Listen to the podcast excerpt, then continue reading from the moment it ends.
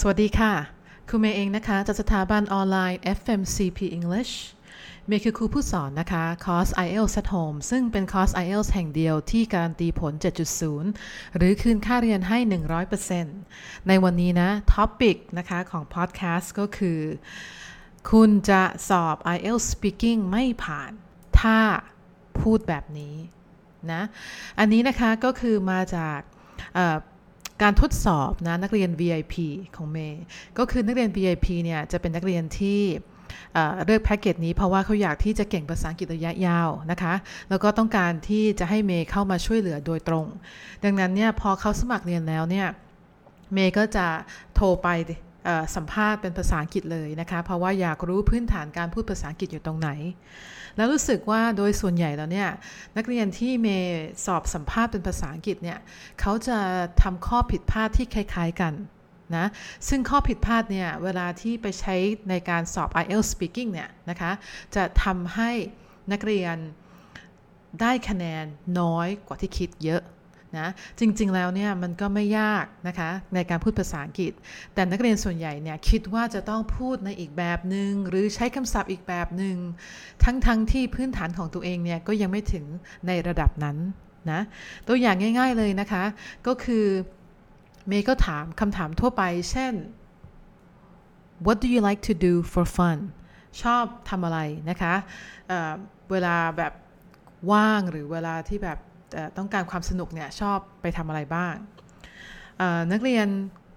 ก็ชอบคิดว่าโอเค เหมือนกับคำศัพท์ในในหัวเป็นภาษาไทยเนี่ยนะคะเราต้องการคำแปลเป็นภาษาอังกฤษแบบเป๊ะๆเนี่ยมันคืออะไรนะคนที่พูดภาษาอังกฤษเก่งเนี่ยนะคะเขาพูดได้ก็เป็นเพราะว่าเขามีการใช้คำศัพท์ที่หลากหลายนะ ถ้าตัวเองพื้นพื้นฐานของตัวเองเนี่ยคำศัพท์ยังไม่ไม่มีขนาดนั้นเนี่ยนะคะก็ไม่จำเป็นจะต้องนึกถึงคำศัพท์ที่เรานึกไม่ออกนะในโดยเฉพาะส่วนของ IELTS speaking เนี่ยนักเรียนที่ไปสอบโดยเฉพาะใน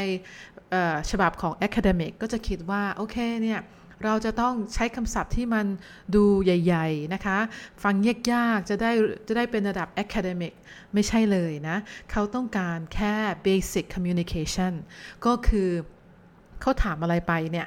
ตอบตรงคำถามไหมนะคะ และตอบโดยใช้ภาษาที่ง่ายๆไหมที่เข้าใจไหมไม่ใช่ว่ามานั่งนึกคำศัพท์ยากๆอยู่ แถมออกเสียงไม่ถูกต้องอีกต่างหาก ถ้าอย่างนั้นเนี่ยก็ไม่โอเคเลยนะคะ ออกเสียงไม่ถูกต้องและใช้คำศัพท์ผิด ถ้าตัวเองไม่คุ้นกับคำศัพท์ระดับนั้นก็อย่าไปใช้มันนะ เมย์ก็บอกนักเรียนของเมย์เลยว่าโอเค เอาเวลาที่ตัวเองมานั่งนึกคำศัพท์ที่นึกไม่ออกอยู่เนี่ยนะคะมาใช้คำศัพท์พื้นฐานดีกว่า เพราะว่าการที่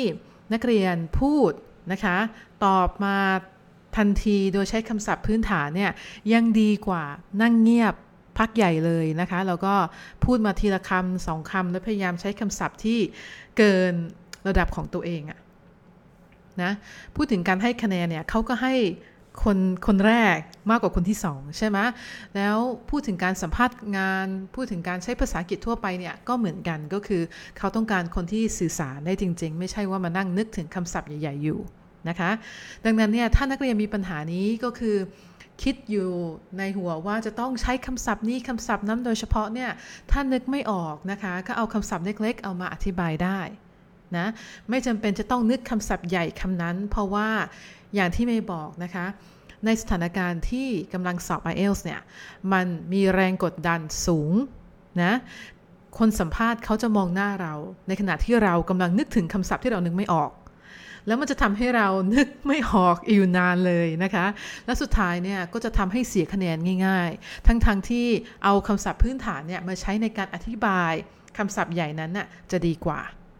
นะคะ ดังนั้นอยากฝากตรงนี้ไว้นะ ว่าการสอบ IELTS speaking เนี่ย จริง ๆ แล้วเนี่ยนะคะ เป็นการสอบที่ง่ายที่สุดเลยของทั้ง 3 ทักษะทั้ง 4 ทักษะสินะคะ ฟังพูดอ่านเขียนง่ายที่สุด แต่สาเหตุที่นักเรียนส่วนใหญ่กังวลเนี่ย เพราะคิดว่าจะต้องพูด ต้องใช้คำศัพท์ จะต้องพูดแกรมมาถูกต้องนะคะ ให้มันเป๊ะ ให้มันเพอร์เฟกจนเกินไป แท้จริงแล้วเนี่ยจากประสบการณ์ที่เมย์ไปสอบเองเนี่ยนะคะแล้วสาเหตุที่สามารถทำคะแนนระดับ 9.0 เต็ม 9.0 ของ speaking ได้เนี่ยก็ไม่ได้มาจากการใช้คำศัพท์ใหญ่ ๆ หรือมานั่งกังวลว่าแกมมาตัวเองจะเป๊ะไหมนะคะก็คือเมย์ใช้คำศัพท์ที่เมย์คุ้นเคย ที่เมย์รู้การใช้รู้ความหมายและออกเสียงได้ถูกต้องนะคะในการสื่อสารกับคนต่างชาติเหมือนเพื่อนคนหนึ่งนั่นเอง โอเคนะ โอเค ฝากตรงนี้ไว้นะคะ อย่าใช้คำศัพท์ใหญ่เกินตัว ถ้านึกไม่ออกให้ใช้คำศัพท์เล็กๆนะคะ มาอธิบายจะดีกว่านะแล้วถ้าต้องการการฝึกเพิ่มเติม หรืออยากเรียนรู้นะคะ วิธีการพัฒนาการพูดภาษาอังกฤษนะเพื่อใช้ในการ ไปสอบ IELTS Speaking หรือไปใช้ในชีวิตประจำวันนะคะ ให้เข้ามาติวนะ ติวฟรีเลยนะคะ ในคลาส IELTS Speaking มันมันจะมีลิงก์อยู่ในด้านล่างนะคะ นักเรียนสามารถที่จะคลิกในลิงก์นั้นแล้วก็ไปเข้าดูรอบที่ยังว่างอยู่ เพราะว่าปกติแล้วเนี่ยคลาสนี้จะเต็มเร็วมาก ๆ เลยนะคะ เข้าไปดูในรอบที่ว่าง แล้วเข้ามาติวกับเมย์ได้เลย เพราะว่านอกเหนือจากที่ว่าเมย์จะสอนเรื่องของการฝึกพูดภาษาอังกฤษแล้วเนี่ย เมย์จะสอนเทคนิคนะคะในการที่จะทำด่านที่ยากที่สุดของ IELTS Speaking นั่นก็คือพาร์ท2พูดอยู่คนเดียว 2 นาทีเนี่ยต้องมีขั้นตอนในการทำยังไง เพื่อที่คุณจะสามารถทำตามจุดประสงค์ที่ข้อสอบต้องการได้นะคะ โอเคค่ะ เดี๋ยวไปเจอกันในคลาส IELTS Speaking นะคะ สวัสดีค่ะ